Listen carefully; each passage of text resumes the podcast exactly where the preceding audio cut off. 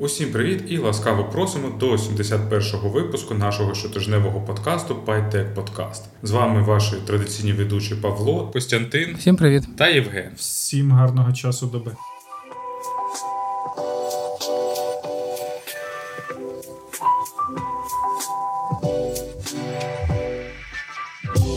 І сьогодні ми обговорюватимемо наступні теми, що там робиться з FTX, але ми, звісно, не будемо переказувати всю історію, а сфокусуємось на одному цікавому аспекті. Про те, що Apple починає боротьбу з ФБР або не починає. Тут е, теж дуже цікаво це обговорити. Ну і ще поговоримо про таке явище, як е, помста за допомогою порно, і як з цим бореться Facebook, і як з цим вирішив боротися TikTok і ще дехто. Окей, давайте почнемо з цікавого аспекту FPI з FTX. Як ви знаєте, після того як все накрилося, почалися аудити і фінансові, і технічні. І в останньому технічному аудиті були знайдені декілька спеціальних змін в вихідному коді, які були потрібні для того, щоб позиції компанії Alameda мали пріоритет і ніколи не ліквідовувалися. В принципі, це виглядає як е, костиль, але ці строчки вони стосуються лише цього одного гравця на біржі, і це, звісно, не дуже законно.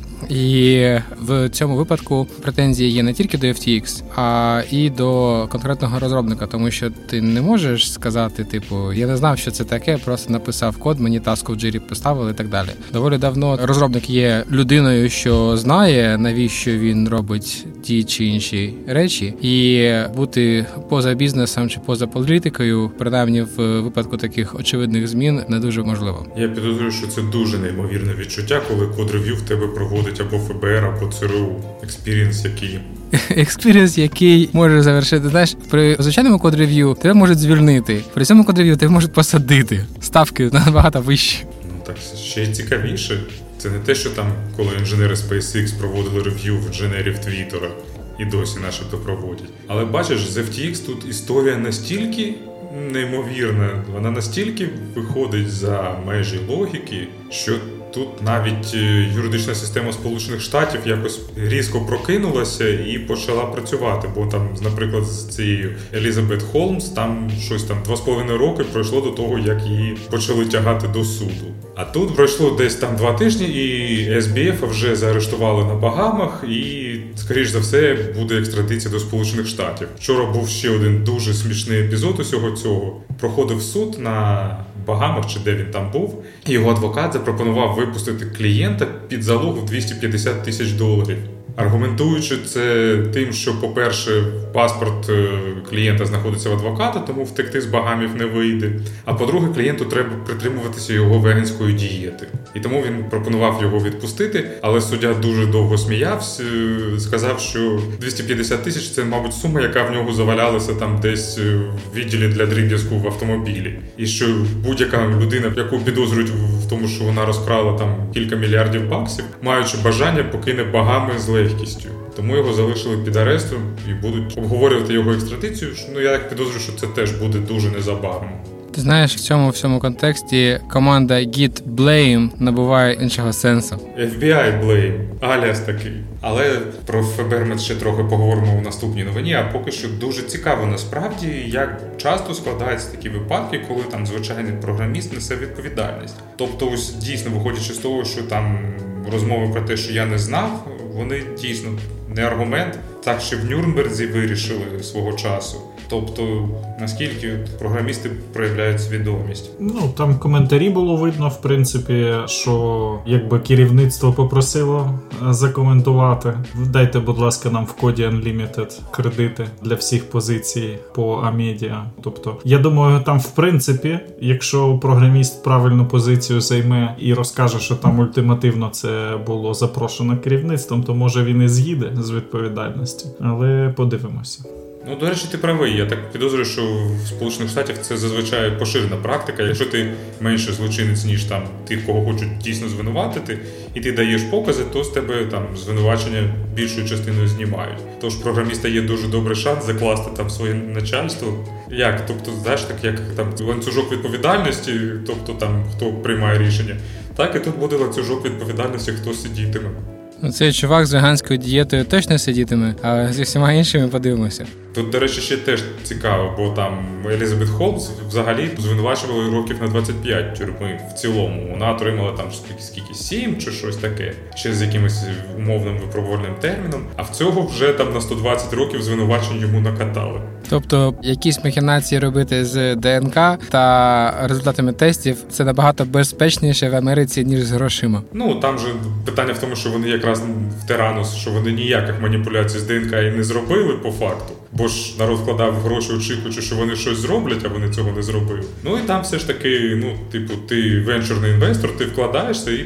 Бізнес може, звісно, прогоріти. Ну, це, мабуть, дійсно так менший злочин з загальної точки зору. Бо якщо ти біржа і в тебе там купа грошей різних людей, включаючи весь Еквадор, то там вже відповідальність зовсім інша, і вирішили розібратися швидко. Мені інше цікаво, якщо в другій за розміром біржі творилось таке ну непотребство, скажімо, вічливо, щоб менше різати наш подкаст, то що там коїться в біржах, які менше за розміром? А я тобі скажу, тут ти знаєш, нещодавно читав новину. Binance на фоні того, що FTX звинуватили, вони пішли і звернулися до якоїсь солідної аудиторської фірми, що зробила їм аудит, і сказала, що в них все окей. Але є цікаві факти. По-перше, аудит всього, що робила Binance останні декілька років, фірма зробила за тиждень. І друге, звіт е, вміщається на дві сторінки А4. Я точно знаю, що наша компанія аудит буде більший ніж дві сторінки А4. Це точно. Ну якось знаєш, це дійсно дивна новина, бо зазвичай аудиторські компанії єдине, що в них є, це насправді репутація. Ну це не були Big Four. Паш, це були якісь е, не Ерстен Янг і так далі. Це була дещо менше, але да. Слушай, знаєш, я думаю, що там е, аудиторські компанії просто знають, яким чином вони можуть підписати, щоб не всі сіли після цього. Ти розумієш, для аудиторської компанії там хтось сів, це вже менша проблема, ніж втратити. Хоча ні, більше, але все рівно втрата бізнесу це доволі неприємна штука, навіть якщо ніхто і не сів. Ну я до речі, до тої новини з Binance ще чув, що крім того, що короткий достатньо, ну як не то, що безсумнівний аудит, но такий зверхній. Ще були факти зафіксовані, що під час аудиту у них там були пару ярдів каталися по внутрішніх рахунках. Тобто, зазвичай, коли ти проходиш фінансовий аудит, то ти такі рухи всередині біржі не будеш робити просто так. Ну а тут якби треба було баланс показати. Я так підозрюю, що справді аудит Binance займе приблизно такий самий час, скільки вони працюють, якщо виконувати його коректно і повністю.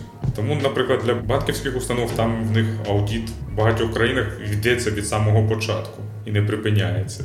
Ти повністю правий. Тобто аудиторський проект це не тиждень і не два тижні, це набагато більше. І я тут нещодавно спілкувався в контексті найму нашого одного спеціаліста в нас з чуваками, що працюють в аудиторських компаніях, ну типу, взяти звідти. І да, там чуваки працюють по-перше, командою, по-друге, доволі довго. Просто для того, щоб сказати, та вас, чуваки, все норм. Ну по суті, звісно, там є документація, що все це підтверджує, там і так далі. Скоро всіх аудиторів замінять якоюсь нейронною мережею, яку натренують на багатьох попередніх аудітах, і будуть просто їй годувати документи. А мережа буде на виході давати абсолютно некоректні, але гарно написані звіти. Там в Китаї вже пробували натренувати мережу для аудиту рахунків і щось перекрили її. Ну, до речі, з мережою у мене знайомий був з Швеції, у котрого стартап був мережа, яка на вході приймала всі категоризовані транзакції користувача. Тобто, де ти там каву попив, там де ти поснідав, де ти диван в Ікеї купив і так далі, і давала тобі кредитний скор і рекомендації, як зекономити на твоїх витратах. Тобто видавала аналітику ну твоїх витрат середньомісячних і то на чому ти можеш зекономити. Припини дихати, і ти дуже дуже сильно зекономиш. До речі, про відповідальність програмістів згадується дуже дуже стара історія. Вона ще там до початку війни була, коли там один програміст Миколаєва поїхав на Кіпр працювати. І якось так виявилося, що товариш працював над сайтом з дорослим контентом, що на Кіпрі взагалі заборонено законом. Цього контенту ти не можеш дотикатися в ніякому виді, а взагалі ніяк не можеш. І потім, коли його заарештували, він теж намагався розповісти, що він не знав, що це заборонено, і що він нічого такого не робив. Потім ще намагався намагалася залучити українських політиків, що треба ж визволяти свого там громадянина із жахливої в'язниці на Кіпрі. Але це був перший приклад того, як програміст персонально ніс відповідальність за те, що він робить. Ну з того, що я знаю, звісно. Я тут, чесно кажучи, не знаю навіть яку займати позицію, тому що з однієї сторони це робота. А якщо тобі окей працювати на порнсайти, е, рухати вперед технології стрімінгу і так далі, і ти типу, отримуєш гроші. З однієї сторони, окей. Якщо тобі не подобається, шукай собі іншу роботу, яка буде тобі етично підходити. Але загалом, ну типа, програмістів блеймити за те, що вони працюють о, там в порнтек, ну не знаю, типа. Ну дивись, це ж питання не про те, що він не правий, тому що працює з таким контентом, а він не правий тому, що доробив це в державі, де це заборонено, прямо заборонено. Тобто, живи собі в Румунії, працюй над е, контентом, і все буде окей. Ну так теж дивися, а куди HR дивилися, які наймали людину на Кіпрі. Тобто вони знали про ці ризики. Я думаю, в цій індустрії HR працюють якось інакше. HR на два фронти працює там просто. Наймали його в Миколаєві, і він працював в Миколаєві. А потім, коли переїхав на Кіпр, там раптово виявилося, що на Кіпрі трохи інші закони. І взагалі це дуже, на мій погляд, гарна ідея. Якщо ти працюєш в якомусь такому дуже граничному бізнесі, завжди дбати про закони там країни, в яку ти намагаєшся переїхати, або щось таке. Хоча інколи ти можеш і не знати, що ти працюєш в якомусь такому бізнесі, який несумісний з законами якоїсь країни. Да, отак, от знаєш, типа колись сфотографувався з зеткою, а потім хлопи звільнили тебе, бо знайшли в профайлі у тебе в Фейсбуці фоточку з зетками. Так що, типа, треба дивитися, да, який контент ти викладаєш в соцмережі, в принципі, де і як працюєш. Ну, це взагалі завжди треба робити. Там е, в Швеції скандал з суддєю Верховного суду, який з власній дружині, яка в нього українка, надсилав е, смс на підтримку Росії, а потім звинувачив її в тому, що вона його, начебто, отруїла. І тепер вся ця історія дуже цікаво виглядає, але мабуть не будемо вдаватися там в подробиці. Хто захоче, може просто загуглити новини. Думаю, рухатимемось далі. Ні, я ще хотів два слова за FTX сказати, що все ж таки, знаєш, яка іронія вийшла. Що півроку тому у травні чувак писав: ми консервативні, у нас все відтестовано, перевірено і дуже консервативно і безпечно. І після цих заяв перші вкладники Амеди, ну їхньої sister бренд, в яку вони вливали бабки, пішли і попросили: типа, ні, чувак, давай ми знімемо типа наше бабло. І в них вже тоді не було грошей, і вони почали тягнути з FTX з основної біржі, щоб розрахуватися з інвесторами Аламеди. І от, типа, чувак на фоні того почав ще двігати всю інфу в медіапростір, які вони молодці, як вони сейфово все роблять, і так далі. І через півроку вони хлопнулися зовсім. Слухай, ну чому дивуватися? Наш улюблений маск два тижні тому писав, що він за повну свободу слова, в тому числі він залишить той аккаунт, який трекає його бізнес-джет про який там багато було балачок. Позавчора він його таки забанив. А потім почав банити всі посилання на Мастодон, де цей аккаунт існує. А посилання на інстаграм просто неможливо запостити. Тобто, пацан власник свого слова захотів дав, захотів взяв. Так і з FTX. Ні, чесно кажучи, я за маска прямо мені якось сумно стало. Знаєш, за маском різні штуки замічалися. Ну, типа, на протязі двох тижнів сказати, що я не буду грохати ак, маск джет, а потім його взяти і забанити, це звісно смішно. Ну розумієш, він начебто настільки старий, щоб це це могло об'яснюватися маразмом. Поки що. Там вже співвласники Тесли сказали, що нам потрібен нормальний директор, а не той, що займається трьома компаніями. Давайте ми візьмемо якогось іншого CEO, а маску дамо можливість займатися його іншими справами, там як SpaceX та Twitter. Ну там, до речі, подейкують про те, що Twitter стане приватною компанією, бо вони там планують викупити акції міноритарії. Бо Маск дуже скаржився, що в Twitter там не зроблено як в Фейсбуці, коли в тебе є акції власності і акції, якими ти маєш впливати на компанію. А в Твіттері, типу, нема такого розділення. Це дуже йому заважає додати ще більше свободи слова.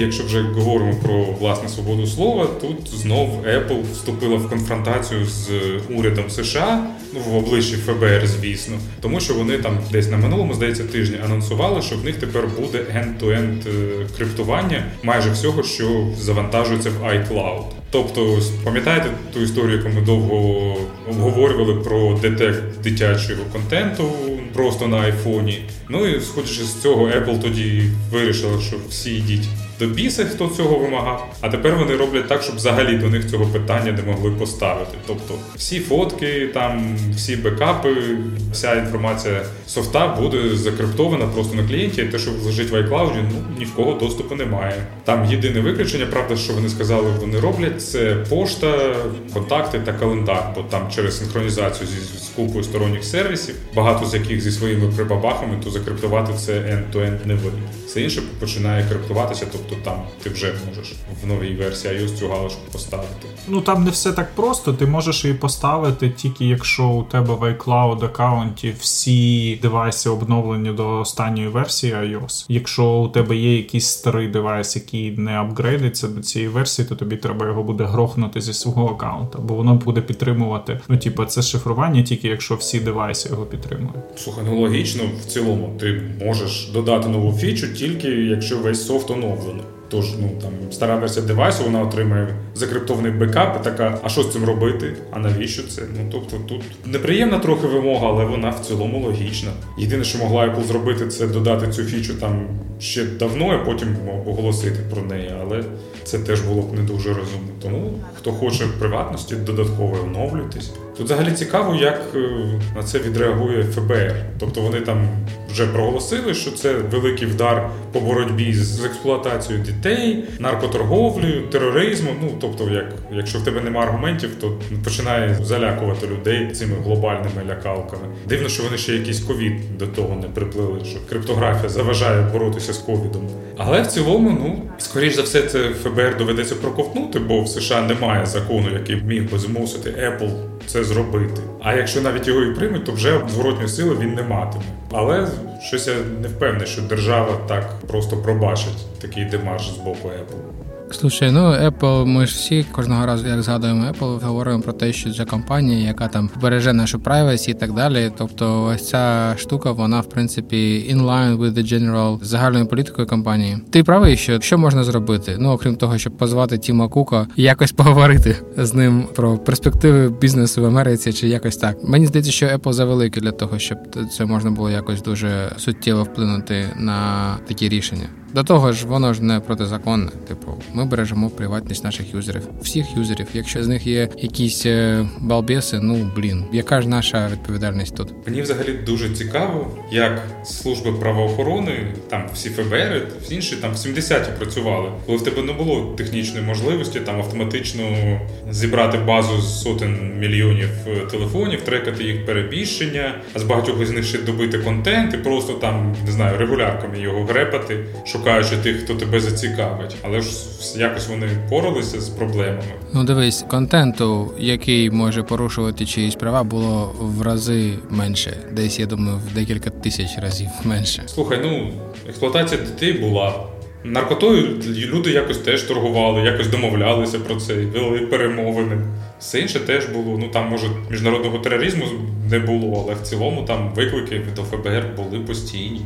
І нічого, вони якось поралися з цим без колективного відсліджування. Тобто зараз всі держави для своїх правоохоронних органів намагаються набрати стільки прав, скільки там суспільство дозволяє. В США в цілому вони перебрали це ще в 2001 році. Тоді народ був незадоволений. Але зараз там знов таки я не думаю, що тепер, якщо там ФБР натисне на Apple, ну я дуже маю великий сумнів, бо там я не знаю скільки там відсотків 10 бюджету Каліфорнії там Apple дає. Ну може менше, але помітну частку. Якщо там на них почнуть тиснути, Apple скаже: вибачте, ми хотіли додати вам приватності, але через державу ми її забираємо, то американці, як нація з підвищеним відчуттям справедливості, дуже будуть обурені. І в них такі є інструменти, за допомогою яких вони можуть трансформувати своє обурення у політичні рішення, там починаючи з відкликання сенаторів та губернаторів і закінчуючи наступними виборами. Давай так е, в каліфорнійців, які відкликають сенаторів через тиск на Apple, я не вірю. Ну тут важко сказати. Вони ж там в цілому ліві, і ліві мають бути за свободу, але. Але Apple це така велика компанія, яку треба відняти і поділити. Відняти і поділити так, але в той самий час надати державі більше можливостей, щоб стежити за людьми, це протиріччя для лівих. Але вони там такі дивні, що їх важко десь занести, як і правих, тобто в них там ця шкала лівий правий вже не працює зовсім. Ну, як, до речі, багато де в світі. Можливо, вона застаріла, типу, вона сформувалася десь на початку ХХ століття. Ну, якщо я не помиляюся, то взагалі це було ще до початку ХХ століття, бо все це як завжди йде до британського парламенту, де вони сідали лівіше і правіше, ну на ліву сторону на праву сторону, виходячи зі своїх там поглядів. Торі, Вігі, там було дві партії, і вони там щось пересідали. В деяких парламентах там було складніше, бо зазвичай їх е, будували таким півколом, і деякі депутати могли там пересідати, тобто сів лівіше, правіше, щоб визначити свою так думку на сьогодні. Але в цілому, скажімо, я все чекаю, коли ж настане той кіберпанк, в якому корпорації диктують державам свою волю. Ми хіба вже не там? Ну, частково ми там, починаючи з того, що Google так і не забанили на Росії. Але в цілому хочеться, щоб так вже було там, як в Гібсона, щоб там не було держави, а була там якась величезна корпорація, як вони там Зайбацю звалися, яка всіх силоміць контролює. Паша, я би акуратніше був зі своїми бажаннями. Ти знаєш, багато хто хотів переїхати. і От зараз попереїжджали. Мені здається, не всі від того раді. І з корпораціями може бути така сама система, що потім будемо сумувати за тим, як в країнах жили. Слухай, ну будемо відверті. В цілому зараз майже немає там держав, яких нормальна політична система. Там їх можна перелічити по пальцях е, двох рук невдалого фрезерувальника. Тобто в усіх інших зламано або все, або там великі частини, починаючи там, не знаю, із охорони здоров'я і закінчуючи там балансом в суспільстві, яке все більше і більше радикалізується зараз. Ну дивіться, отут по Apple ще одне слово, що мені здається, не дивлячись на те, що вони end-to-end encryption дають, що все одно child порно вони будуть перевіряти на девайсі за допомогою нейронок і опенсорсної бази снапшотів. А Apple на девайсах вони ж теж валідували цю штуку, як в iCloud. Вони сказали, що вони її введуть, і це буде не нейронка, а просто хеші. Тобто нейронка занадто тупа для такого важливого бізнесу. То будуть певні хеші, але потім вже коли здійнявся галас. Я, до речі, так і не зрозумів, чому він тоді здійнявся. Бо ну окей, Apple вирішила це робити на девайсах, всі інші в своїх клаудах це роблять взагалі давно і нікого особливо не попереджуєш. Але тоді ж Apple сказала, що ні, цього не буде. Ну і тепер цього взагалі не може бути, бо все закрито скриптовано.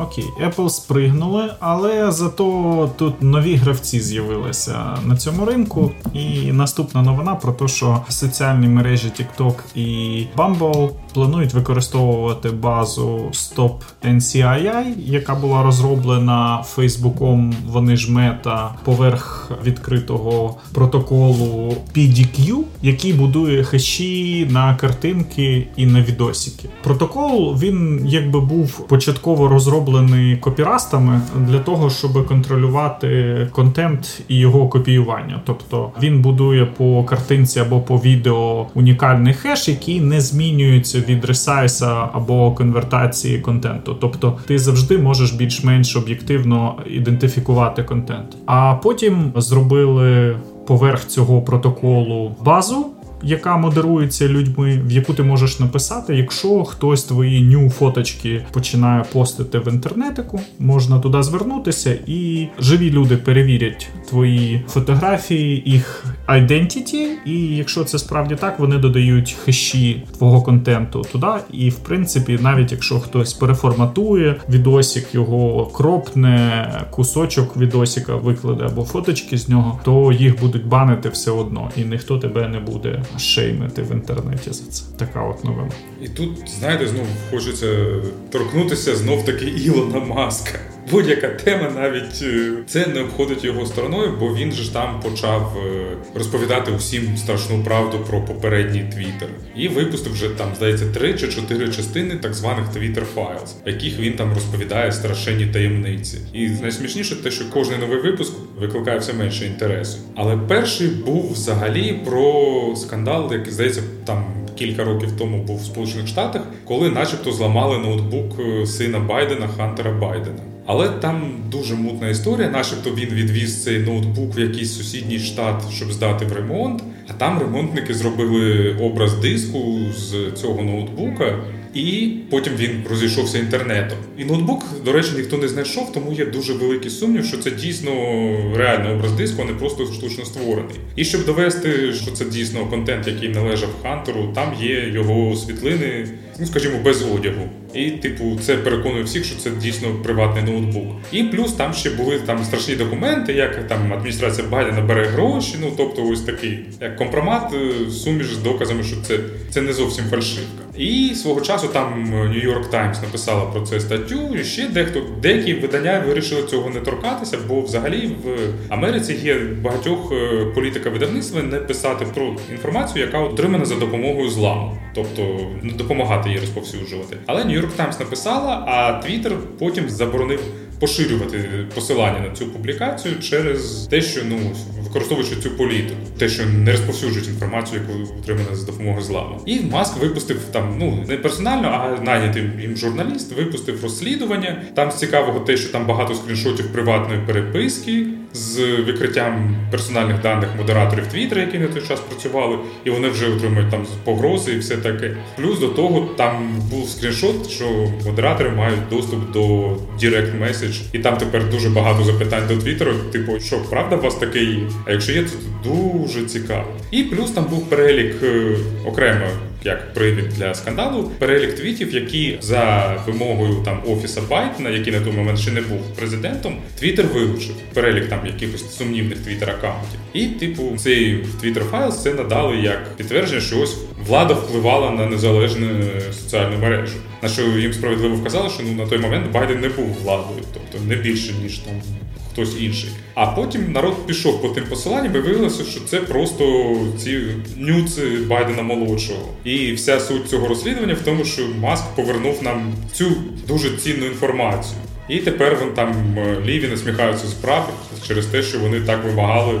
світлинок голову Хантера, що вони це отримали. Тобто ще один повертаючись до нашої теми, цікавий приклад, як загублений контент для власного використання може мати великі дуже наслідки. Ну або е, зняти контент. Це ж таке діло. Обставини різні бувають. Там посварилися, і хтось комусь ревенж вирішив зробити. Ну повертаючись до ByteDance Тіктока, то ну мені здається, що вони не просто так вирішили використовувати базу, яку мета зробила з цим. Для них це просто ефективно, вже обкатаний алгоритм, і я так е, розумію, що Великобританія і Австралія стартують з закону законами, які накладають обмеження на соціальні мережі. Що якщо користувач репортить в таку штуку, як е, Revenge Porn з собою, то платформа має на протязі 24 годин прибрати цей пост з е, сітки. Ну і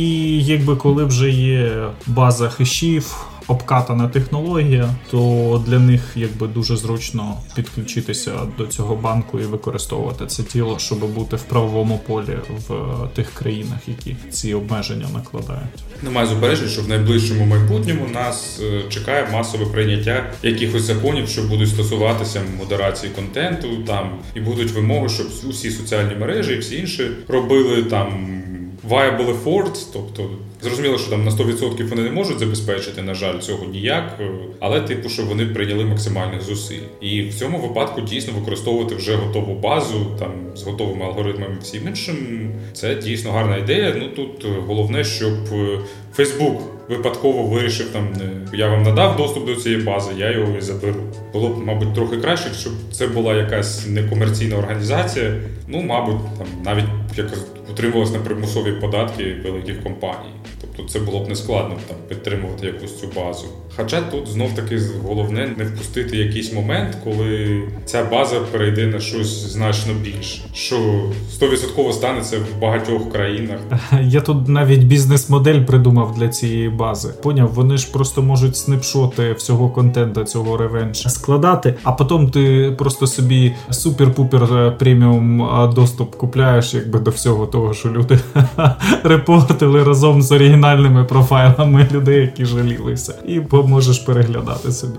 Ну тут насправді дійсно якось е, трохи слабким моментом виглядає те, що ти маєш надіслати свої фотки живій людині. Давайте так, цей сценарій він не дуже ймовірний, тому що сподіваємося, що в цій організації працюють нормальні люди, але записати туди щось, що не є контентом такого типу, просто щось, що ти не хочеш публікували. Я не знаю. Інтерв'ю якесь, яке буде видалятися автоматично, і ніхто про це знати не буде, тому що видаляється воно по хешу. Це набагато більш цікавий і простий спосіб експлуатації такої бази. Ну мені здається, тому у них там human валідація і проводиться якраз для таких edge кейсів, де можуть хакати. Так, да, але ж ти розумієш, треба додати хеш і це все, що потрібно зробити. Це і просто до того, що ну ми кажемо про те, що ідея крута, але є слабкі моменти щодо валідації. І я не знаю, яка кількість людей звертається з таким запитом. Припускаю, що досить велика, і припускаю, що кількість буде зростати. Ну, типу, телефончики можуть знімати все і всюди, тому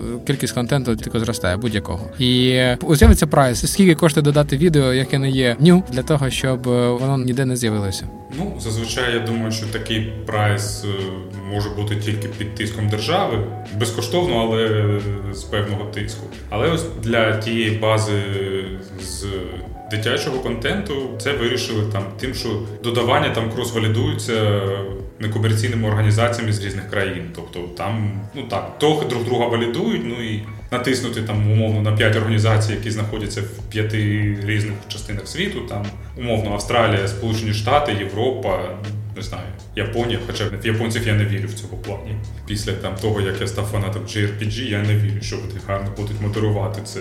Там у них будуть просто платні місця в команді валідації продаватися. Ти поняв? Типа, так як офіційно сторити контент не можна буде, то можна буде купити місце в команді валідації, хоча б. Причому декілька тайрів, там на якому в тебе буде різна степінь заблюреності цього.